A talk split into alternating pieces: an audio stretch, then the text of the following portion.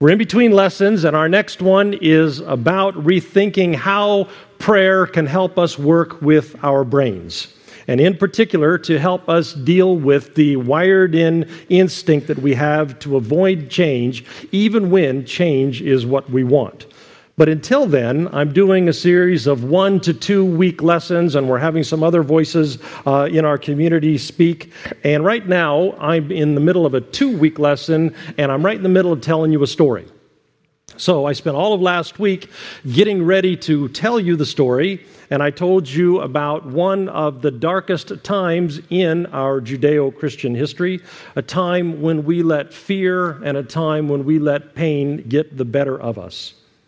I spoke about how, under pressure to explain some very difficult existential questions, if we are God's people, how is it that we have been abandoned by God and have been overrun by and been carried off by the Babylonians? How, in that context, we talked about how we lost sight of one of our core truths. We forgot the mandate that we have been chosen for a mission a mission that we have on our wall there to bless all the nations, all the peoples of the earth.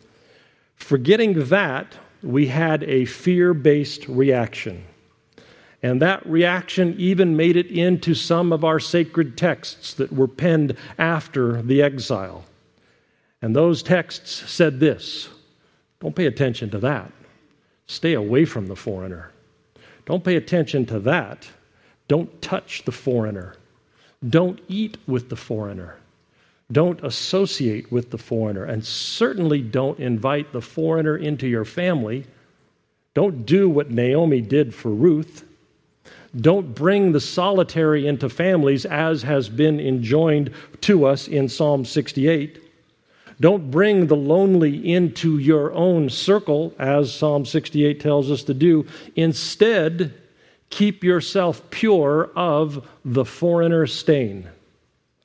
And keep yourself ritually pure. Don't even touch the outsider. Don't even touch the stranger. Ignore one of the major themes of our heritage. Backtrack on that theme. Reverse that theme. And that fear based response that kind of kicked in right after the Babylonian exile hung around for the next 600 years because when Jesus told the story of the Good Samaritan, it was the residue from this time that he was challenging. Because in that story, the good religious person the, wanted to stay ritually pure.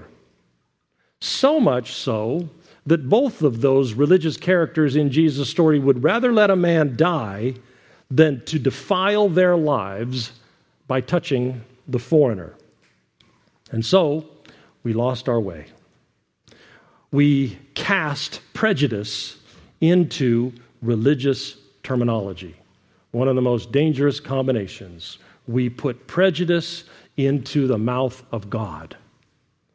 And we lost our way. We enshrined bigotry into our sacred texts. That's what people do when they face existential crisis. That's what people do when they face deep crushing pain. That's what happens. That's what happened. We lost our way. But as has been our theme through this year, we lose our way. Surely we do. But just as surely as we lose our way, we find it yet again. Now, the story of Jonah is memorable to many of us. Many of us learned the story of Jonah in Sunday school. And as children, we suspended disbelief and we imagined ourselves under the sea, and we imagined ourselves in the belly of a fish, and we imagined ourselves on an adventure of fantastic proportions. But the story is also memorable to many of us because this was one of the first stories that we began to doubt when we became teenagers. Come on now, adults, are you trying to fool me? Did a big fish really swallow Jonah? Isn't a fish's belly full of water? Wasn't he going to drown inside the belly anyway? Or isn't a fish's belly full of digestive juices? And did this fish really spit Jonah out on the land of all the places in the vastness of the sea? He couldn't have spit Jonah out in the middle of the ocean where he would have drowned anyway. Come on, adults, are you serious about this thing? And so, for many of us, if we grew up in church, it is a memorable story. And for many of us, we have some baggage around the story, which is why I spent so much time last week putting it into its historical context. Now, before I tell you the story, I want to also give you a little bit of the literary context because the genre of literature that it is kind of informs how we understand it. For many of us uh, who have baggage around the story, it was given to us as a history, it was a historical document. So before I tell you the, retell you the story, I want to say it wasn't written as history. It was written as a parable. It was written as a morality tale. And if you were told as a child that it was history, I have to extend an apology to you on behalf of your church. Because here's what was happening that made that happen there were a lot of battles going on in the church about what the Bible is, and more pointedly, what the Bible is not. And depending on which side of the battle your church was on when you were taught the story of Jonah, there's a very good chance that your teachers would not have had permission to teach you the story as a non factual tale, as a fable like Aesop's fables. They would not have had permission to do that because to do so would have violated a creed that they were fighting so hard to protect over here on this front, or going with this battle. If they were going to win this battle, they had to then be consistent over here with the story of Jonah. And because of these internal struggles going on in the church at the time you were taught this story, many times we painted ourselves into a corner and we've limited the number of ways in which we have been allowed to think about our scriptures. And if that happened to you, I really am sorry because it happened to me as well. And that is where we are. But the story, in this case, the story of Jonah, fits into a genre of literature called the wisdom parable or the morality tale. It was written to be read in the city square. It was penned by a prophet as a way of calling the people back to a truth from which they had wandered. Now, if you've never read the story, I would encourage you to do so later today. And here's a brief sketch of what you'll find were you to read the book of Jonah. An unknown prophet told a story about another prophet, a wayward prophet, whose name was Jonah. Jonah was the main character in this unknown prophet's story, and Jonah was a man of his time and was convinced that God wanted the Israeli people to stay away from all foreigners. Like the people of his day, Jonah believed that God rejected all the same people that Jonah rejected. And so he represented the mainstream of his day. Anybody who was hearing the story of Jonah being read in the city square on that day knew exactly what he thought, knew exactly what he believed because he thought and he believed the same thing that they thought and they believed. Jonah was the prototypical man of his time. He had all the right prejudices in place. So, it was particularly surprising in the story when Jonah heard the voice of God, that's what prophets do, heard the voice of God saying, Go to Nineveh. That took them by surprise. And not only go there, not only be polluted by and corrupted by direct and intimate contact with the foreigner, but also invite them into the same kind of divine life experience that good Hebrews had come to be accustomed to as their own heritage, as their own spiritual experience. Well, of course, Jonah balked. And as the story is being read aloud in the city square, everybody hearing it, all the good religious people knew exactly why he had balked, because God would never say such a thing. God was very clear on the subject. We have some scriptures that tell us so, albeit relatively recent scriptures, but we have some scriptures here that tell us we are to avoid the stranger, avoid the foreigner. But in the story being read that day in the city square, the divine voice was rather relatively insistent. It just kept coming back to the same thing, going against everything Jonah had ever been taught, going against everything that anybody who was listening to the story had ever been taught. And in that story, God just kept insisting. So Jonah did what powerless people do when they face an overwhelming power. He said yes, but he meant no. He thought, I will pretend to go to Nineveh, and perhaps God will forget this crazy mandate. But when he got to the docks after he had gone home and packed up all his belongings, clearly God is watching me pack my baggage. Clearly God is watching me walk to the docks. Now God has stopped watching me, and instead of getting on the boat to Nineveh, he gets on the boat to Tarshish. And there the boat sails out into the bright and beautiful Mediterranean, and Jonah is feeling very good about how things are going. He has cleverly figured out how to keep his own prejudices intact, but more to the point, he has saved God from making an egregious error in judgment, and everything is going along swimmingly. No pun intended. Until a storm cloud crops up and all the navigational effort that they can marshal can't get them around it. And there is lightning, and there are claps of thunder, and there are torrents of rain. And the people listening in the city square are envisioning this great danger that has come upon them this tiny ship, a speck of flotsam in an angry sea. And the captain, in a moment of clairvoyant insight, turns to Jonah and says, What did you do, Jonah? Why is God hounding us? And the people listening to the story Watch for Jonah's response. And Jonah says, Well, and there in the city square, people begin to snicker. There is this one little thing that I did. God did tell me to go elsewhere and do something completely different, and by now the snickers have become laughter. But listen to the crazy thing that God told me to do, Jonah says to the captain. God told me to go to Nineveh. Nineveh, for God's sake. What is he thinking? Doesn't God know that the Ninevites are foreigners? Doesn't God know that the Ninevites are the outsiders? Doesn't God know, God know that they are the corrupting force? That they are the reason, and fraternizing with their like was why we got carried off into Babylonian exile in the first place? Come on, Captain. What else could I do? And the captain, even though he seemed to have this tremendous insight into what was going on, agreed and bought his argument. He said, You are right, man. Of course. Now that you explain things, of course you got on our boat. It was the only logical thing to do. They're Ninevites.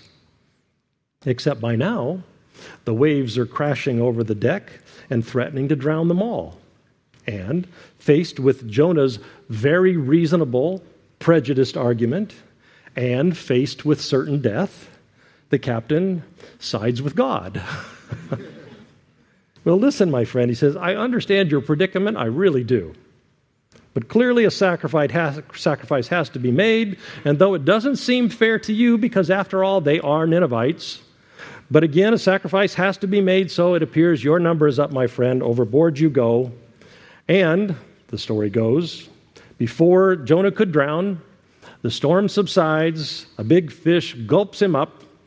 He, and for three days, Jonah sets up shop inside the fish who then spits him out, interestingly, just walking distance from Nineveh. But the storyteller notes prejudices die hard. And even after all that drama, even after all of that tumult and upheaval, even though it was clear Jonah was not going to get away with defying the wishes of God, nevertheless, he still held on to his prejudice. And he did what God said, but he just tried really hard not to do it very well. So instead of going to the city square, which is what prophets did in those days, he went to the quiet and empty back alleys. Instead of shouting the message of God in that central place, he simply muttered it, hoping against hope that nobody would listen because they were foreigners after all, and they had no business turning to God. They had no business turning to our God. But sadly, those damn foreigners, they listened. And then they responded. And then they turned away from darkness and they turned toward the light and the life of God. And the storyteller put into Jonah's mouth the words that were on the minds of everyone in the city square that day who was hearing that story. And he said, Why did you send me here, God? Because now they have repented and now you are obligated to forgive them and now you're going to have to invite them in. And why? They do not deserve to be forgiven. They do not deserve to be invited in. They are the enemy. They are the foreigner. They are the outsider. Do you hear me? They are foreigners. And so jonah stopped away stomped away with indignant anger, and he went up on a hill overlooking the city. It was more than a sulk, he was just livid. Down there in that town are all those base, unacceptable foreigners, and they're singing his songs. They're singing songs about God's amazing grace. They're singing his songs about we are forgiven. They're singing his songs about the light of God is within us. Damn. And that night he fell asleep, a miserable, bigoted, angry man. And in that night, a tree cropped up and grew very rapidly over him. And during the next hot day, shaded under its broad leaves, he formed an attachment to that tree. He still resented the foreigners at the bottom of the hill, but he loved the tree. And then the next night, when he fell asleep, when he awoke, a worm had eaten the tree and it was now dead. And the thing is, he had formed an attachment the day before to that tree, and he actually wept over the loss of the tree. He mourned, he genuinely grieved until the whisper of God came to his heart. So Jonah you grieve over a tree that has given food to the worm, but you have no pity for, you have no love for, you have no sense of camaraderie with the 120,000 people who are in that city below you. The very ones that God commissioned you as a child of Abraham to bless, all you want is for God to come and cause them suffering and death and destruction. You are a hard, hard man, Jonah. You are a heartless, heartless man. And the story ends right there. You are a hard, hard man, Jonah. You are a heartless, heartless man. And this unknown storyteller who has been lost to the sands of time was a genius. Was he because he got the people to laugh at his character, Jonah. And when they laughed at him, they were laughing at themselves. He helped them to ridicule the foolish and the calloused and the bigoted and the prejudiced mindset. And in so doing, this author helped them to ridicule themselves in their own judgment being cast on Jonah's foolishness, they were passing judgment on their own hearts. This brilliant author held up a mirror to their souls. He helped them see the distortion in their own hearts. And he helped them see the truth that resides in every one of us because the Spirit of God resides within us. That it is the way of God to include, not to exclude. But excluding feels good. In kind of an obscene way, prejudice can make us feel secure when we're feeling frightened. Prejudice against them forces us to form a stronger bond between us. We get to be a more linked together and a more, a more strongly connected us when we put ourselves against them. And we do that, we human beings. We do it today, we've done it through history. Jews and Ninevites do it, as do Jews and Palestinians. Christians and Muslims do it. Jews or Catholics, Irish Catholics, and Irish Protestants have done it. Straight people and gay people do it. White folks and black folks do it. Republicans do it, Democrats do it. When we feel frightened, When the world feels shaky under our feet, one of the cheapest and easiest ways to make ourselves feel better is to find some other to be against, and then to demonize the other, to dehumanize the other, to really otherize the other, because that strengthens the bond between us. It's us against them. And now we stick more closely together, and that feels good. We get to do that. It is a right and privilege that it is afforded us by our very natures. We get to do that if we want. But when we do, we also have to pay the price of doing so. Because when we do that, it shrinks our worlds down. It makes our worlds hostile places. It makes our world an aggressive place it makes us argumentative and it makes us harsh. It makes us unfriendly and it makes us unlistening. And once we've done that, man, did it make us feel safe. But now we have to live in a hostile and aggressive and argumentative and unfriendly and unlistening world. And then, living in that antagonizing world, though we feel safer, what we have done is we have sold love and joy and peace and patience. We have sold kindness and goodness and grace and mercy. We have sold forgiveness and we have sold being forgiven and we've sold it all for a bowl of porridge.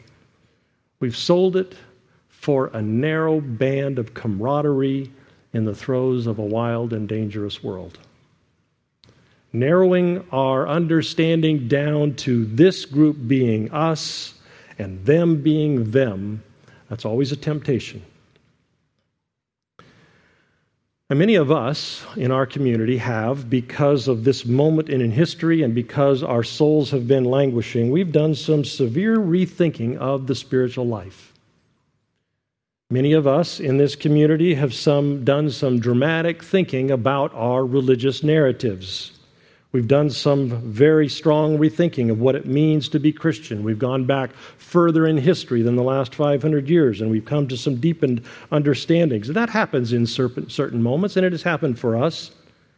And it has created a deepened experience for many of us of the Spirit of the risen Christ. We have come to a more expansive, a more gracious, a more healing view and experience of God of Jesus, of what it means to be saved. That has happened. And since it has, it's a very easy thing to do. I see it happening all the time in books that I read and podcasts that I listen to. It's a very easy thing to do, and you hear me warn us as a community about it all the time. It's a very easy thing to do to get smug and comfortable in a newly narrowed version of us. Us, the enlightened ones, versus them, the traditional ones. Also, many of us have traveled a long way from where we started the spiritual journey, especially in regard to how we think about and how we treat gay people. And it would be easy for us, self satisfied with this great gulf that we have traveled, as to be as enlightened as we are, to otherize those who have not traveled this great distance. I was speaking with an African American person after some of the several young black men that were uh, so hostily killed or mistreated in our culture. And this person said, Well, of course, I feel grief over the sense of loss of life. But even more than that, this person said, I feel a deep pain that when I go to work and I am surrounded by white people every day, they don't seem to feel any of that hurt at all. It's like this grief is not their grief. Our grief is not their grief. And I had to say, I am really sorry because that is true more often than not. Because many of us white people put you in this nice, tidy category of other. We've got our own problems over here. You are different. You are other. You have your problems over there. We may be enlightened enough not to wish ill towards you, but come on, we've got the pain of our own problems you feel the pain of yours. And that's just the way it goes. It's the way this world works. It's the way it happens between gay people and straight people, between conservative people and progressive people, between black people and white people, between Christian people and Muslim people, between quantum Christians and traditional Christians. It goes that way. And it will continue to go that way until a brilliant storyteller gets us to laugh at ourselves, or until we cross the gulf between us and we begin to hear one another's stories, until we stop casting the other as a cardboard cutout that represents an issue. Because an issue is a nice, safe, tidy way of insulating myself from the pain that would overrun me if I had to feel the pain of all these other categories. So it's nicer if it's just an issue.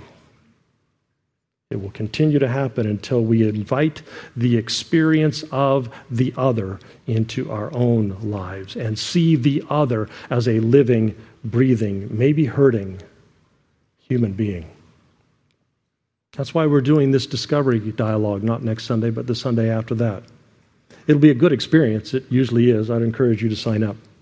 But more than that, it trains us in an important skill that is lost in our culture, and that is to be able to listen to someone who is so keenly different from ourselves. To be able to hear a story and resonate with a story that is not our own story. It's an important skill in a world of others. The way of God, and the way of truth, and the way of life comes with a call. And that call is to come out from the confining little worlds of us and them. It's a call to sensitize our ears to be able to hear the stories of the other, to be able to understand the life and to be able to understand the hurt of the other. At the beginning of this year, some of our 2014 work was to raise some money to uh, build orphan houses in Haiti. And as we began that process, I had several conversations with people, and I heard secondhand about several more conversations that if you distilled all those conversations down to a single one, it might have gone something like this why are we raising money to send to Haiti, a faraway place, when there is real need right here in our own NRCC community? Why are we raising money to send to Haiti, a faraway place, when there was real need right here in our own city, in our own county? When there is real need right here in the triangle, why send our dollars and our energies to a faraway place when we could be spending them more close by? So, in one of these many lessons that's coming up before we start our next lengthy one, I'm going to tell you the story of Haiti. I'm going to tell you the story of how life in Haiti came to be the way that it is. And hopefully, I will tell that story well enough that they will stop being them and we can hear that they also are us. But the story of Jonah isn't just about Haiti. And it's not just about traditional Christians, and it's not just about Muslims, and it's not just about racial dividedness or political dividedness. The story of Jonah can also be about the irritating coworker. Because it's very easy to put the irritating coworker into the them status because they have some negative behavior. That person just gets so angry and it's so easy to see their character flaw when they get so angry. So I don't have to listen to that story anymore. I don't have to hear that pain anymore because clearly their behavior is so egregiously wrong. Or I can, dismiss, I can dismiss the pain and the need of the single parent because they made their choice. Or the addict, they made their choice. Or the social outcast, or the angry person with a cause. I can dismiss all of them because it would be too difficult for me to have to understand them.